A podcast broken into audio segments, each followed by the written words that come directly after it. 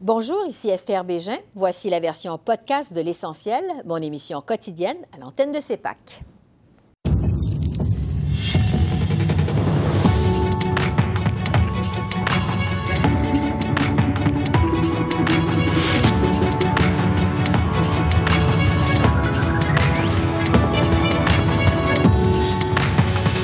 Ce soir, l'opposition reproche au gouvernement Trudeau des lacunes dans sa préparation de la pandémie. Et pourquoi le Québec fait-il mauvaise figure dans sa gestion de la COVID? L'avis de l'épidémiologiste Nima Machouf. Six articles de plastique bientôt bannis au Canada. Le ministre Stephen Guilbeault répond à nos questions. Et le premier ministre Trudeau persiste et signe pas d'excuses d'Ottawa 50 ans après la crise d'octobre. Un débat de notre panel d'observateurs.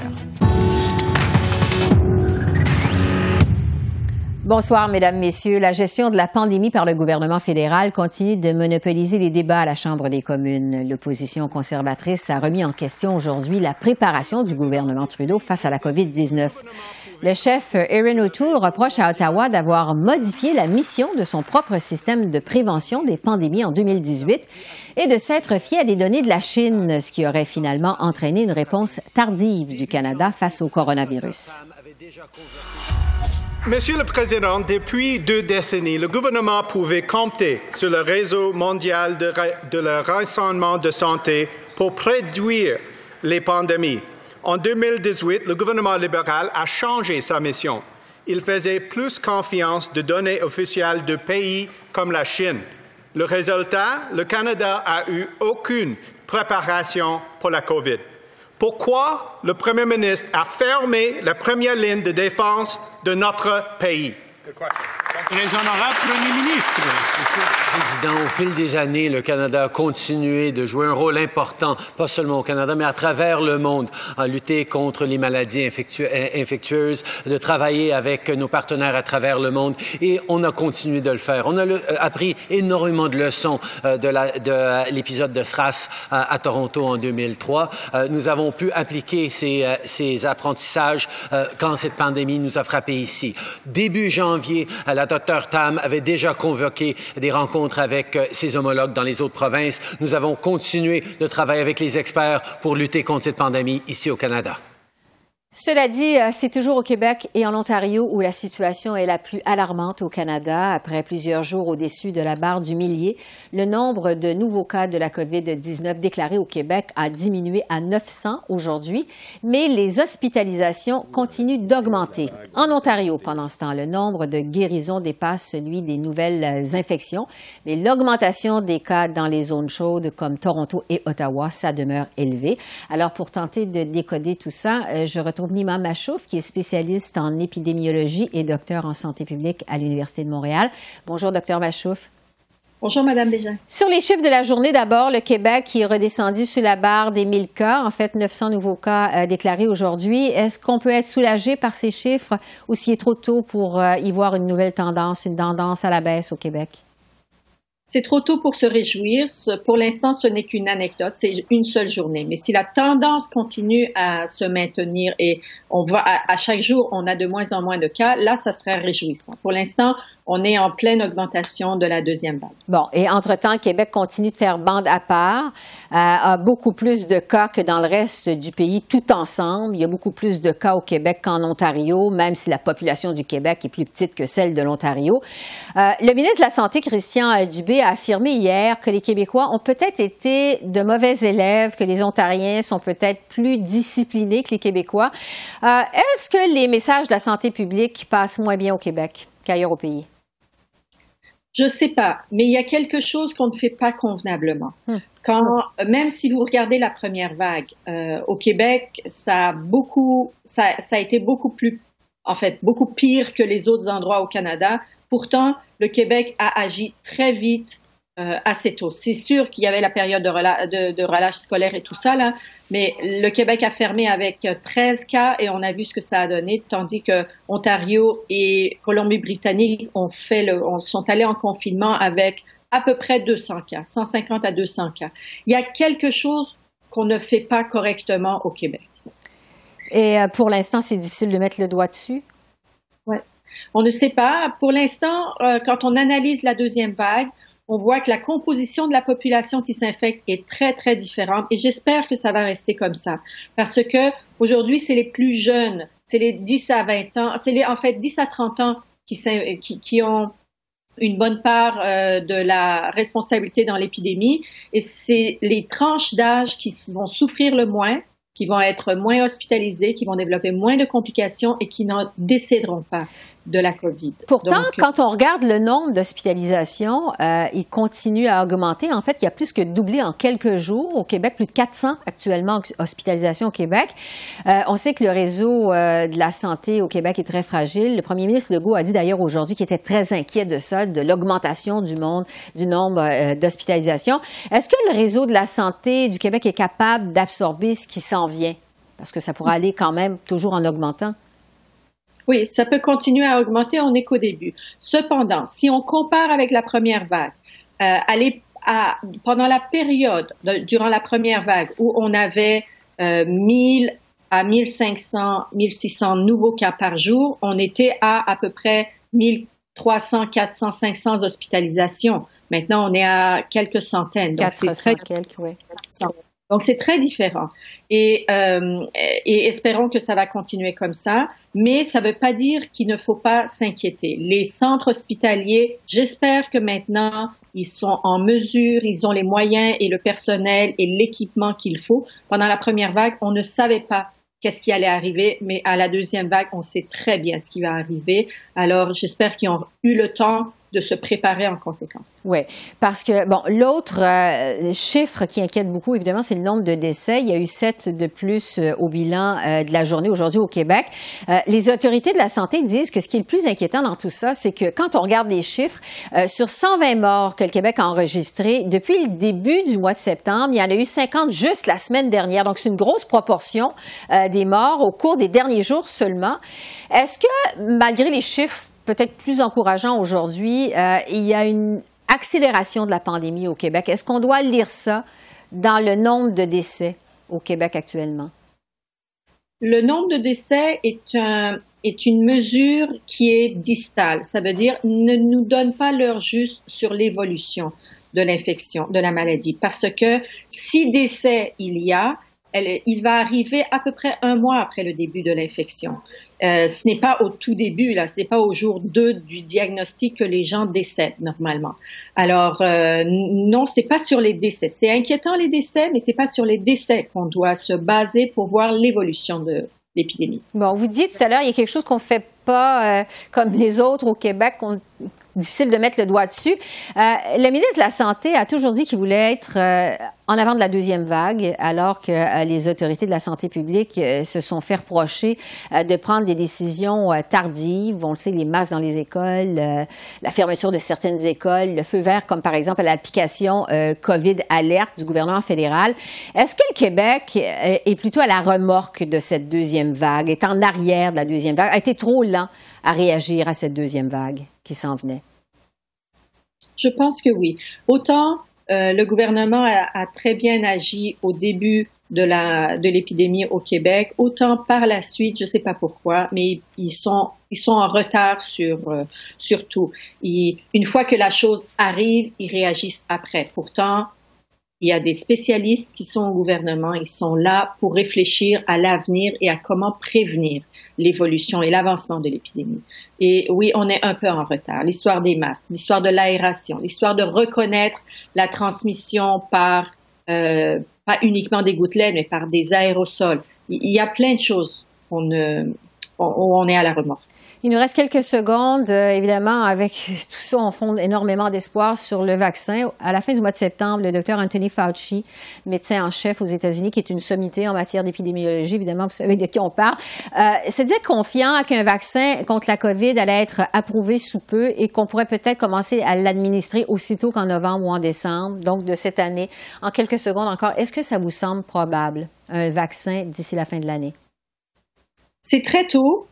Euh, ça me semble peu probable. Mais si Dr Fauci dit qu'il a des, il a de l'espoir là-dessus, c'est probablement parce qu'il a des chiffres sur lesquels il fonde son espoir. Attendons le dévoilement des chiffres et on pourra juger à ce moment-là. Mais je pense que c'est trop tôt.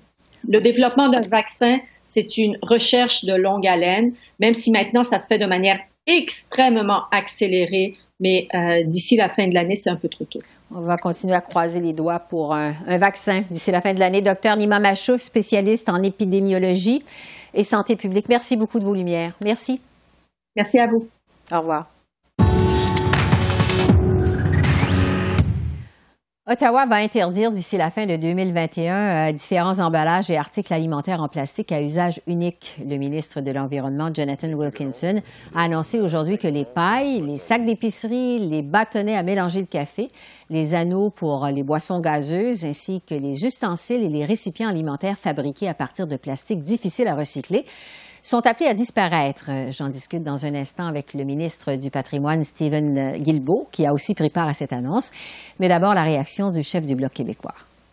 Nous sommes en faveur d'une intervention réglementaire sévère visant à contrôler la prolifération des produits toxiques dont beaucoup de plastiques d'origine pétrolière font partie. C'est très clair. Donc, il y a bien sûr l'encadrement de mauvaises pratiques qui doivent être réduites, mais il y a aussi le soutien à l'émergence d'un sous-produit de la foresterie québécoise qui est une alternative écologique pour avoir des bioplastiques. Je retrouve donc le ministre du Patrimoine et ancien militant environnementaliste Stephen Guilbeault. Bonjour, Monsieur le ministre. Bonjour Esther. Euh, je vous dirais que je suis toujours écologiste, mais évidemment avec un chapeau différent maintenant. Bon.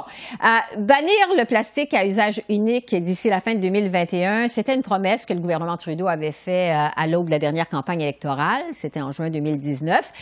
Depuis, évidemment, la pandémie a frappé, euh, le monde a complètement changé. Euh, on a le sentiment, finalement, que juin 2019, c'était il y a des années. Est-ce que vous croyez euh, que les préoccupations environnementales, de façon générale, c'est une priorité pour les Canadiens actuellement? Ben, je pense que certainement la population canadienne s'attend à ce que le gouvernement soit là pour l'épauler à traverser la crise de la COVID, qui est une crise très difficile. Et je pense que nous l'avons fait, que ce soit à travers des mesures individuelles comme la prestation canadienne d'urgence, la subvention salariale ou des mesures euh, aux entreprises, aux organisations, que ce soit au niveau du tourisme, de la restauration, les, grandes entreprises, dans mon secteur, le secteur des arts et de la culture. Nous avons, nous avons posé plusieurs gestes pour, pour aider l'ensemble de la société canadienne. Je pense que, par contre, les Canadiens, les Canadiennes s'attendent également à ce qu'on, tout en s'occupant de la COVID, on soit capable de s'occuper de d'autres enjeux qui les préoccupent et certainement, les questions environnementales demeurent, on le voit dans les sondages, demeurent une question importante pour un grand nombre de Canadiens et Canadiennes, et particulièrement la question de la pollution du plastique. Bon, pour revenir justement sur l'annonce qui a été faite aujourd'hui, ça veut dire que les pailles, les sacs d'épicerie, les bâtonnets à mélanger le café, euh, les ustensiles de plastique, euh, tout ça euh, s'est appelé à disparaître d'ici la fin de 2021. Comment le gouvernement va procéder? Est-ce que ça va se faire de façon graduelle? À quoi les Canadiens peuvent s'attendre? Il ben, faut comprendre que la stratégie présentée aujourd'hui est beaucoup plus large que simplement bannir six produits euh, qui ne sont peu ou pas recyclables d'une part. La stratégie vise à faire en sorte que nous utilisons toutes et tous beaucoup de plastique dans la vie et plusieurs de ces plastiques-là ont une grande valeur. Le problème, c'est que présentement, on en recycle qu'à peu près 9 alors, ce qu'on veut faire, c'est de nous assurer que ces plastiques-là qui ont, qui ont de la valeur, ils soient recyclés encore et encore et qu'on crée toute une chaîne autour de ça euh, pour créer des emplois, pour, pour, pour, réduire notre impact sur l'environnement, pour créer de la valeur d'un point de vue économique. Mais les substances que nous bannissons, ce sont des substances qui sont difficilement recyclables. Euh, pensez, on pense aux, pailles, aux fameuses pailles de plastique, euh, ou, ou s'ils sont recyclables, c'est très coûteux et pour lesquels il existe des alternatives qui sont déjà sur le marché, qui sont, qui sont très abordables et qui sont disponibles. Alors, pour le, pour le commun des consommateurs, les gens n'y verront pas très grande différence. On va, on va encore avoir accès à, des produits alternatifs qui vont, qui vont remplir la fonction de ces produits-là. Quand on regarde quand même les produits euh, qui sont appelés à disparaître, euh, ça peut paraître un peu ironique parce que justement pendant la pandémie, on a enregistré une augmentation euh, de l'utilisation de certains produits à usage unique pour des raisons sanitaires, des produits qu'on préfère carrément jeter après utilisation. Est-ce que la pandémie va dans le sens contraire de ce que vous essayez de faire? Est-ce que vous naviguez un peu à contre-courant à cause de la pandémie? Non, ben d'une part, tout ce qui concerne les, les articles de protection, c'est pas c'est pas ce à quoi s'attaque s'attaque la, réglementation présentée aujourd'hui. Mais les ustensiles de plastique, par exemple. Les, masques ou autres, mais, mais, mais les ustensiles, ben, c'est d'avoir accès à des ustensiles soit soit réutilisables ou par exemple euh, compostables, euh, mais, mais, pas des ustensiles faits de plastique qui vont se retrouver dans, dans, les sites d'enfouissement, qui vont se retrouver dans notre environnement.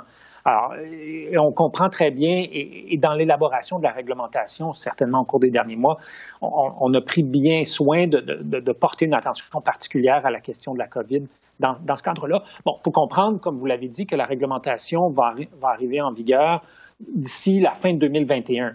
Alors, on peut penser que d'ici là, la crise de la COVID sera on le souhaite largement derrière nous, mais c'est certainement un élément dont on a tenu compte. Bon, pour continuer avec la crise de la pandémie, euh, je m'adresse maintenant au ministre du Patrimoine. On sait que le milieu euh, culturel et des arts a été, euh, ont été particulièrement affectés par la crise du coronavirus. Le Québec est durement frappé actuellement par une deuxième vague. Les salles de spectacle, les théâtres ont dû fermer leurs portes la semaine dernière et ça pour une deuxième fois en quelques mois seulement. Euh, ça avait déjà été très difficile euh, la première fois. Ottawa avait annoncé euh, au mois de mai un fonds d'urgence de la COVID de près de 500 millions de dollars, majoritairement pour aider le milieu culturel. Est-ce qu'il y a de l'argent supplémentaire qui s'en vient pour venir en aide au milieu culturel? Oui, absolument. D'abord, vous avez raison de, parler de ce fonds d'urgence-là de 500 millions de dollars, mais lorsqu'on regarde l'ensemble des mesures que le gouvernement a mis en place, le gouvernement fédéral, pour le secteur des arts et de la culture, c'est près de 4 milliards de dollars d'aide que nous avons fournis depuis, la fin mars au secteur des arts et de la culture.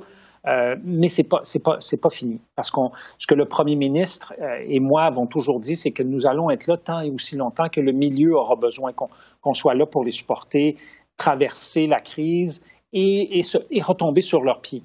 Alors, nous travaillons effectivement, je suis en consultation présentement euh, euh, avec tous les secteurs du secteur des, arts et de la culture, euh, que ce soit les musées, la musique, les arts vivants, les arts de la scène, pour bien comprendre quel est l'impact présentement de, la COVID et comment nous pouvons, pouvons les aider. alors, encore la semaine dernière, j'annonçais un fonds de, une assurance de 50 millions de dollars pour que les tournages soit télé, euh, pour les, films également, puissent reprendre puisque les entreprises ne pouvaient obtenir d'assurance en cas d'éclosion de COVID sur, les lieux de tournage. Donc, on, a fourni ça. Ben, juste cette mesure-là, ça va permettre à 17 000 personnes de retourner au travail.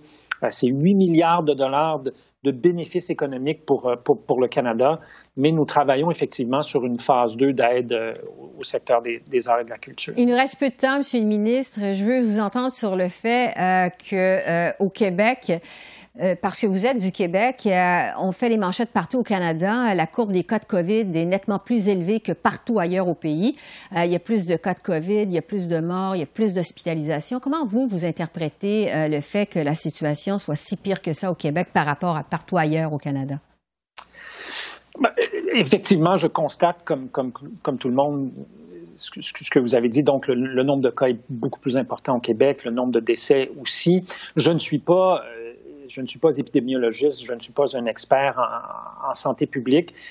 Tout ce que je peux, tout ce que je peux dire, c'est que nous allons, nous allons faire tout ce que nous pouvons pour aider le Québec, les Québécois et les Québécoises à passer à travers cette crise-là. Alors, on a fait venir l'armée euh, lors de la première vague dans nos centres pour personnes âgées. La Croix-Rouge est, toujours là. Elle a pris le relais de, de, l'armée canadienne. Euh, on va prolonger la mission de, la, Croix-Rouge. Nous avons fourni, euh, fourni de, l'argent, soit, soit pour la santé, soit pour une rentrée plus sécuritaire, notamment au niveau du monde de, l'éducation.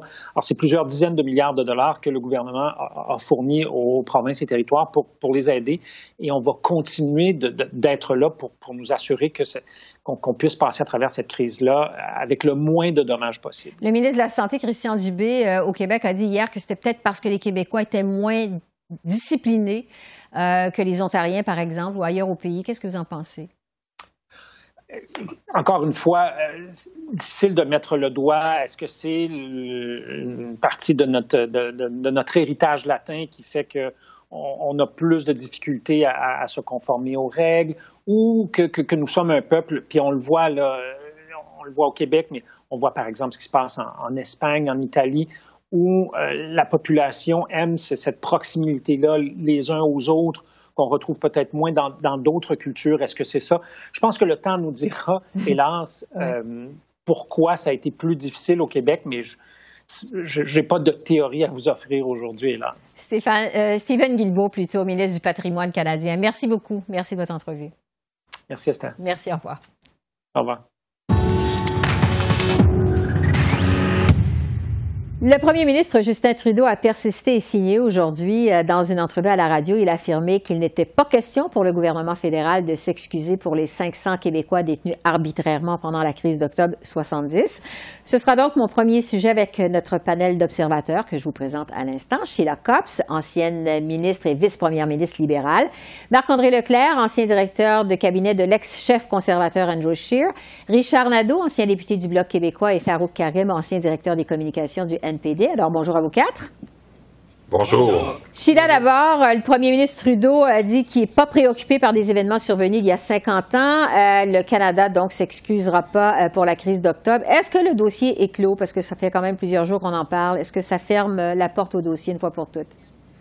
Je pense que ça fait 50 ans, puis il faut se souvenir que dans le temps, 90% des Québécois appuyaient qu'est-ce que faisait son père, M. Trudeau, parce qu'il y avait plus de 160 actes de terrorisme, euh, 8 morts. Euh, c'était pas le, un cadeau, le FLQ au Québec, là. Et pourquoi on s'excuserait à, des gens qui ont, qui ont euh, assassiné un ministre? Marc-André, au Québec, le Parti libéral en a rajouté cette semaine et a demandé euh, non seulement que le gouvernement canadien s'excuse, mais aussi que le gouvernement du Québec s'excuse et que la ville de Montréal s'excuse. Est-ce qu'il faut absolument des excuses pour les détentions arbitraires pendant la crise d'octobre? Et si oui, euh, qui doit s'excuser selon vous?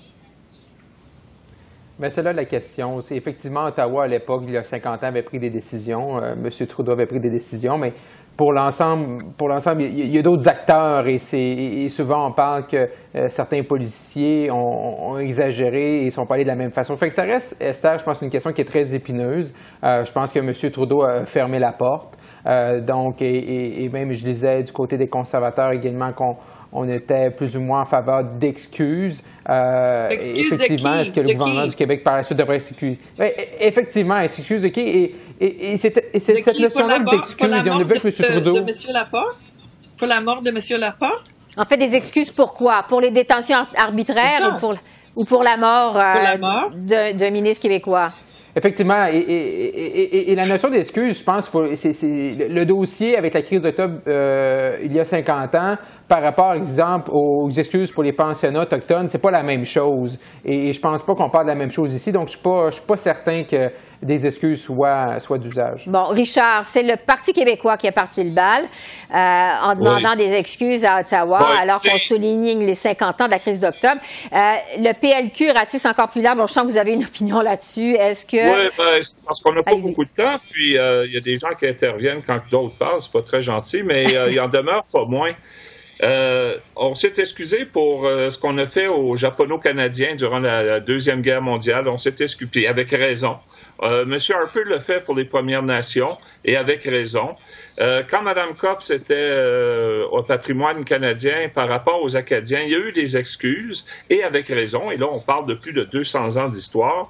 Écoutez, l'habeas corpus, on a enlevé le droit des citoyens qui n'avaient rien à voir avec la criminalité. Je pense à Pauline Julien, je pense à Gérard Godin, une chanteuse, l'autre poète. Il y a eu des médecins qui ont été en prison parce que tantôt il était trop syndicaliste, tantôt il était souverainiste. Et ces gens-là ont perdu le. Excusez, madame, je parle.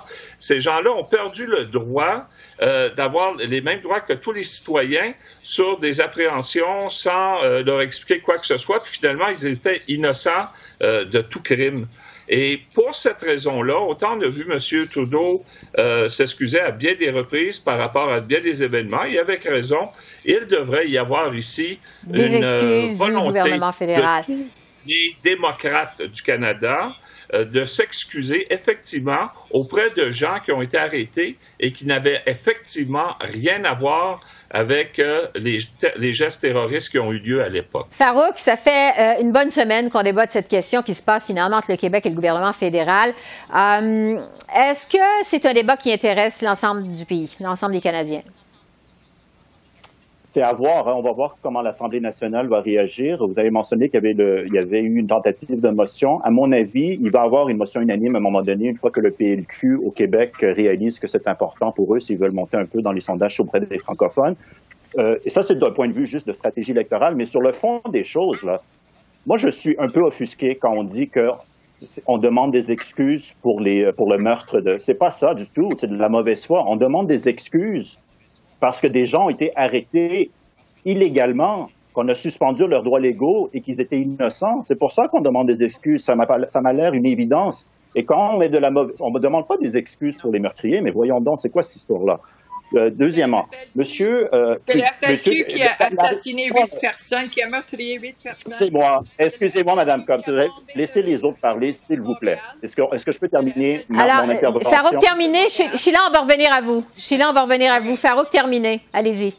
Et le comble, et le comble de la mauvaise foi, c'est prétendre que parce que 50 ans, il y a 50 ans, l'opinion publique était en faveur, qu'on ne devrait pas s'excuser. Si on, on utilisait ce critère de dire quelle était l'opinion publique dans le passé pour savoir si on devait s'excuser, on s'excuserait jamais.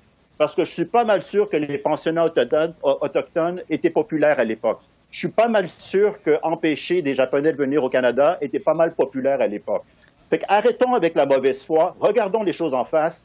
On a suspendu le droit de gens innocents, de citoyens canadiens. Des excuses, c'est la moindre des choses. Et je vous rappelle qu'en 1970, quand cette loi a été adoptée, le, NPD était le seul parti fédéral à voter contre, à payer le prix politique au nom du principe. Et je crois que M. Trudeau, qui se met sur un piédestal des principes de, de droits humains et de libertés fondamentales, devrait arrêter la mauvaise foi et regarder franchement la réalité. Bon, Sheila, alors le droit de réplique, euh, maintenant, visiblement, le, dossier d'époque. Allez-y, on vous écoute. Je suis entièrement d'accord avec Faroudi. La popularité, c'est pas une raison, mais de prétendre que la, crise d'octobre a été une création du, du, fédéral pour brimer des droits des Québécois, c'est absolument absurde. Dans le temps, il y avait 168 actes de terrorisme. Il y avait une bombe à la Bourse de Montréal. Il y avait huit personnes qui ont été assassinées dans les sept ans de la création de la FLQ. Et c'est pour ça que le gouvernement canadien, avec l'insistance du maire de Montréal, le premier ministre du Québec et autres, ont agi. Et maintenant, de prétendre que c'est un autre euh, désastre du fédéral au Québec, le NPD, si c'est la position que vous prenez, je pense que vous allez nulle part à l'extérieur du Québec, au Canada. Marc-André, peut-être le mot de la fin. Vous avez été celui qui a le moins parlé là-dessus. Est-ce que euh, vous êtes plutôt du côté de euh, Sheila pour euh, pas vraiment des excuses? Est-ce que vous pensez que le ben, dossier est, une question, C'est une question qui est... Non, mais je pense que le dossier, un, il n'est pas clos. On le voit bien À la lumière de ce qu'on entend maintenant, je pense pas. Oui, exactement, effectivement. Et, deux, je pense que ça, reste un dossier qui est épineux. Ça reste qu'il y avait beaucoup d'acteurs. Euh, ça reste que le gouvernement du Québec, la ville de Montréal le demandait, le fédéral a agi. Il y a des gens qui ont euh, usé d'un pouvoir et effectivement on a brimé euh, certaines libertés. Est-ce que ça mérite des excuses? je crois que présentement, les opinions sont très partagées, et, mais je pense que du côté de M. Trudeau, ce qui est clair, c'est que la porte est fermée. En fait, euh, c'est sûr que les opinions sont visiblement très partagées. On n'a pas fini d'en entendre parler. On n'a pas. Richard, en quelques Allez-y, quelques secondes, parce qu'il faut vraiment conclure. Un NPD qui a voté contre, c'est M. Tommy Douglas, qui était le chef du parti NPD. À l'époque. Tous les autres députés, euh, il n'y en a pas qui se sont opposés à cette situation de, de mesure de guerre. Mais ici, ce qui est important, c'est les droits fondamentaux de citoyens innocents qui ont été mis en prison et cela est, tout à fait inacceptable dans une démocratie. On s'arrête là-dessus, Richard. Merci. Il faut s'arrêter euh, là-dessus. Euh, on n'a même pas le temps de parler finalement de la gestion de la pandémie. On y reviendra sûrement au cours de nos prochains euh, panels d'observateurs. Farouk, Richard, Marc-André, Sheila. Merci beaucoup. Merci. Merci. Au revoir. Merci. Bonne journée. Alors voilà, c'est comme ça qu'on a vu l'essentiel de l'actualité de ce mercredi 7 octobre sur la colline parlementaire à Ottawa. Esther Bégin qui vous remercie d'être à l'antenne de CEPAC, la chaîne d'affaires publiques par câble. Je vous souhaite une excellente fin de soirée et à demain. Au revoir.